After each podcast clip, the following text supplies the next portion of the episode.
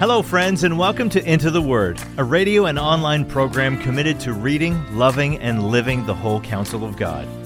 Lord willing, our intention is to go verse by verse and chapter by chapter through the entire Bible. Here to continue that journey is our Bible teacher at Into the Word, Pastor Paul Carter. Your word is a lamp unto my feet. If you have your Bible with you, I'd love for you to open it now to Proverbs chapter 9.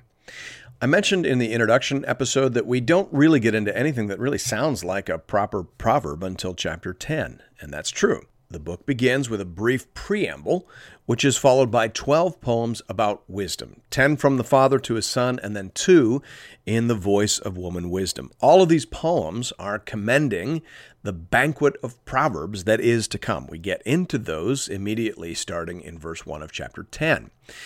Chapter 9, which we're reading here, is generally considered the epilogue to the prologue. It serves as a summary to all that has preceded, while also establishing a controlling metaphor for the content that follows.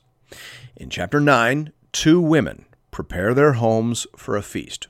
Woman wisdom prepares her house, and woman folly prepares her house. They set their tables, they make everything ready, and then they stand out front and invite travelers in. That's the metaphor. There are two houses, two feasts, two women. If you go into the right house and consume the right meal, you will live and prosper. If you go into the wrong house and consume the wrong meal, you will die. The terms are exactly that stark.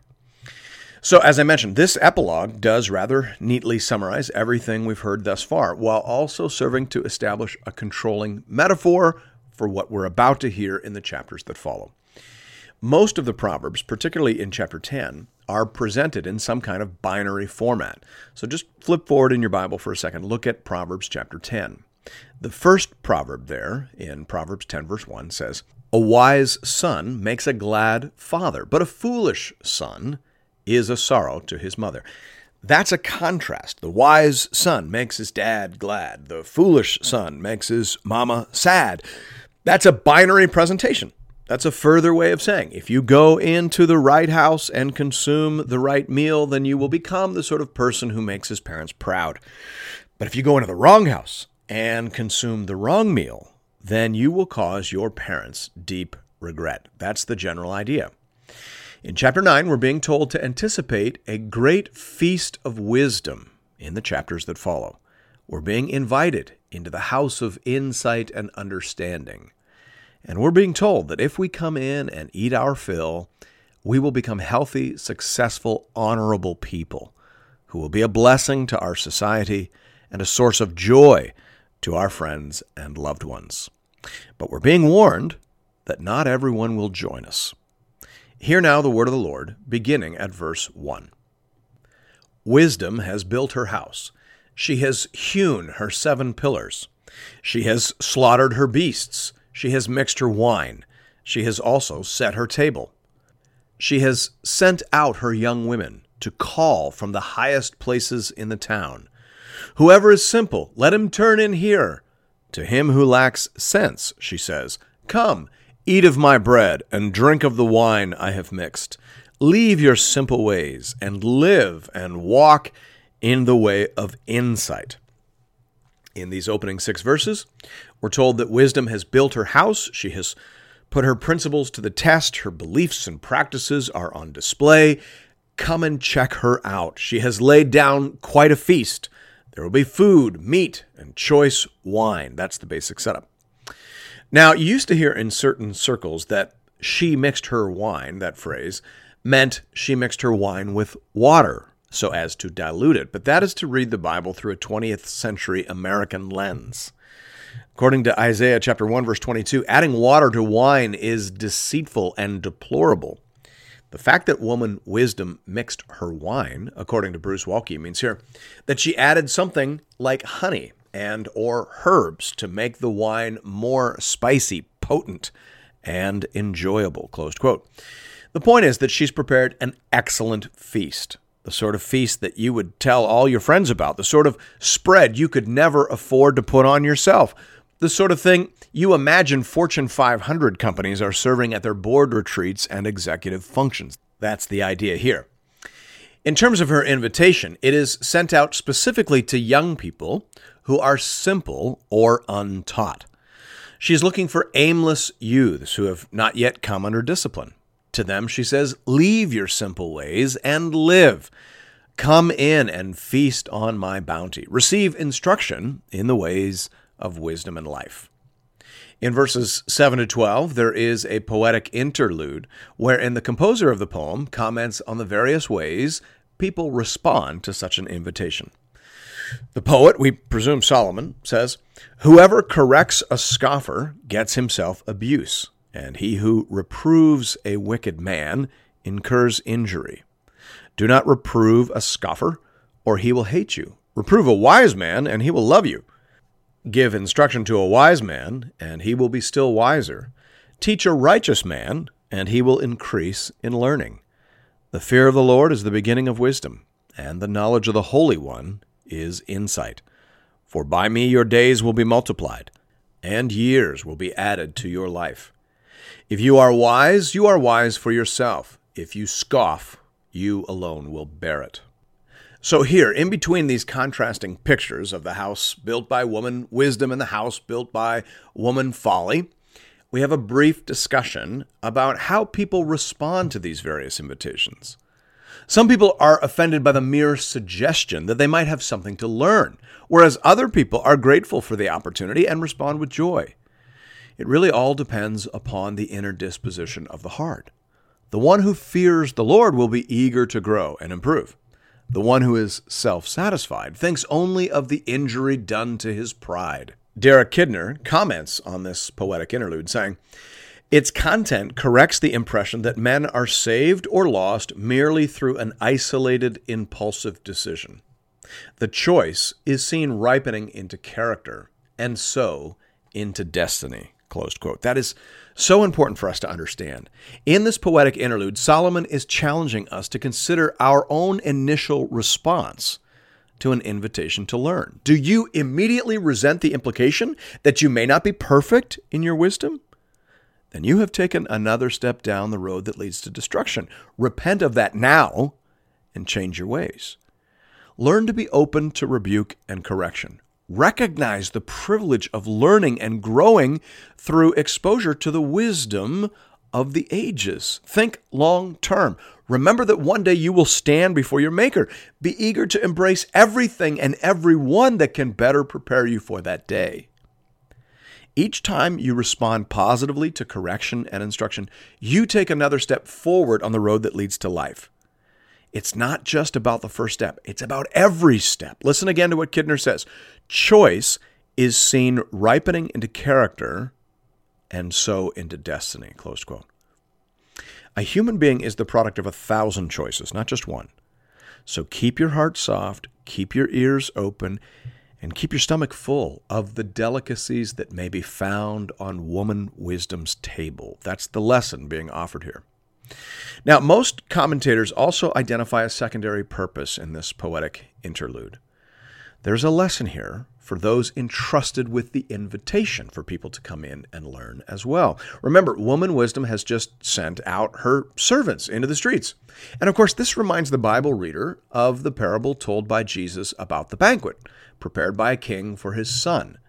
In Matthew 22, Jesus said, The kingdom of heaven may be compared to a king who gave a wedding feast for his son and sent his servants to call those who were invited to the wedding feast but they would not come. Again, he sent other servants, saying, Tell those who are invited, See, I have prepared my dinner. My oxen and my fat calves have been slaughtered, and everything is ready. Come to the wedding feast. But they paid no attention and went off, one to his farm, another to his business, while the rest seized his servants, treated them shamefully, and killed them. Quote. So here, Jesus is doing that whole greater than Solomon thing. He's taking the basic shape and theme of this poetic interlude and transposing it into a New Testament key. In both cases, a very generous invitation has been extended. But in both cases, some people respond to that invitation with hostility. Now, why is that? In the poetic interlude in Proverbs 9, the answer seems to be it depends on who they are at root Scoffers have no fear of the Lord in their heart. They are arrogant and self satisfied. And so they receive this invitation actually as a rebuke. If you're inviting me in to feast on your wisdom, then you must assume that I need wisdom. You must think I'm stupid. They become indignant and hostile. They begin to mock and revile those who have offered them this invitation. The poet here advises the one making the invitation to move on. Interestingly, Jesus says the same thing to his envoys. In Matthew 7 6, he says, Do not give dogs what is holy, and do not throw your pearls before pigs, lest they trample them underfoot and turn to attack you. Closed quote. In Matthew 10 14, he says, If anyone will not receive you or listen to your words, shake off the dust from your feet when you leave that house or town. Remember, Jesus is wisdom incarnate. So he's not going to tell his disciples to do something that the Bible says is foolish. The Bible seems to be saying that if you are in the position of a messenger offering a generous invitation on behalf of another, then you mustn't be unduly delayed by arguing incessantly with unresponsive people. Extend your invitation broadly, and should you meet with mockery and hostility, move on. Alan P. Ross says here one may perceive the potential to learn in such a person, but if met with such scorn, the effort should be abandoned. Closed quote. Old Testament and New, that is wisdom. It is an act of utter folly and unfaithfulness to continue banging your head against a wall when there are so many other people out there who would be very eager to respond to the invitation you are making. So, hearers and messengers need to be wise. Alan P. Ross provides an excellent summary of all that we've learned so far. He says, In the final analysis, those who fear the Lord, add to their learning, and receive discipline will look forward to a long and productive life. Closed quote. In verses 13 to 18 now, we have the contrasting picture of woman folly sitting outside her house and extending her invitation to the banquet that she has prepared.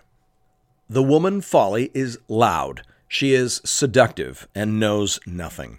She sits at the door of her house. She takes a seat on the highest places of the town, calling to those who pass by, who are going straight on their way. Whoever is simple, let him turn in here. And to him who lacks sense, she says, Stolen water is sweet, and bread eaten in secret is pleasant. But he does not know that the dead are there that her guests are in the depths of Sheol. So, in contrast to the great noble lady in the first depiction, woman folly is here described as loud. The New King James Version renders verse 13 A foolish woman is clamorous. She is simple and knows nothing. I like that. Woman folly is clamorous.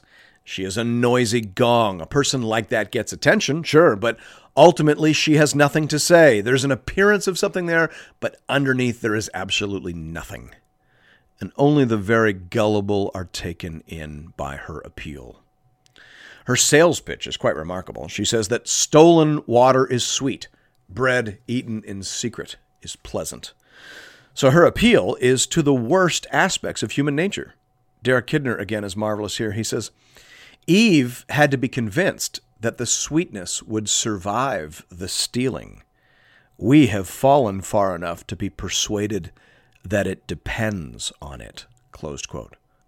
Kidner is saying that to the fallen person, all that is forbidden seems good. Woman folly makes no effort to decorate her home. Her preparations pale in comparison to woman wisdom. She doesn't send out servants. She simply sits in a chair in front of her house and bawls like a street vendor at passers-by. Her hook is baited with nothing more enticing than the promise that her wares are stolen and that her delicacies may be eaten in secret. People who are attracted to such an invitation deserve the fate they meet inside as Jesus said in John 3:19, and this is the judgment. The light has come into the world, and people loved the darkness rather than the light because their works were evil. What you choose tells the truth about who you are. So choose life, choose light. Turn away from the house of woman folly and embrace wisdom. Now, I mentioned in a previous episode that many scholars believe that these introductory poems are intending to be heard in two parallel ways. On the one hand, this is a straightforward appeal to come into the house of wisdom and feast on the proverbs and maxims that will shortly follow. On the other hand, this is an appeal to reject the whore of Babylon and to walk in the ways of the covenant. Notice that both of these women built their homes at the highest point of the city. Woman wisdom sends out her messengers from the highest places in the town. That's in verse 3. Woman folly takes her seat on the front porch of her house, which is on the highest places of the town. So these women are neighbors. Tremper Longman III says here In the ancient Near East, only one house is built on the high place of a city, and that is the temple. It is not a stretch, therefore, to suggest that wisdom is not only the personification of Yahweh's wisdom, but also of Yahweh himself. Close quote. He goes on to say about woman folly. She too represents deity, but in her case, she stands for all the pagan gods and goddesses who desire to lure Israel away from the true God. She stands for Marduk, Baal, Ishtar, Anat, Asherah, Chemosh, and Moloch. And the list goes on and on. Closed quote. Thus, on whatever level you want to hear it, Proverbs 9 is an invitation to choose the path that leads to life. That's the message of the entire preamble. And that's a message that is remarkably easy to transpose into a New Testament key. At the end of the New Testament, we find a very similar summary and invitation. The Apostle John says, The Spirit and the bride say, Come. And let the one who hears say, Come. And let the one who is thirsty come. Let the one who desires take the water of life without price. Revelation 22 17. The house is ready, the door is open, the table is set, and whosoever will may come. Thanks be to God. And thank you for listening to another episode of Into the Word. If you've appreciated the Into the Word ministry, I'd like to personally invite you to pay it forward by supporting a mission project that is very close to my heart. The Letha Daycare Outreach Project is a church based educational program designed to teach literacy, support low income families, and share the gospel of Jesus Christ with boys and girls in rural South Africa. I've seen this project with my own eyes. I have shaken the hands of parents whose families have been helped. I have heard the songs and Bible verses out of the mouths of some of these dear children as they have been taught and helped to put their trust in the Lord. And nothing would be more gratifying to me than for you to show your appreciation for Into the Word by investing in these little ones. You can do that in one of two ways. You can give through the Into the Word app or by visiting the Into the Word website at intotheword.ca. Just click on the Give tab and you'll find giving options for both Canadian and American listeners. This is a registered project with ABWE Canada and ABWE USA. So, tax receipts are available to all eligible donors. Just identify where you're listening from and click on the Fund button and select Letha Daycare Outreach.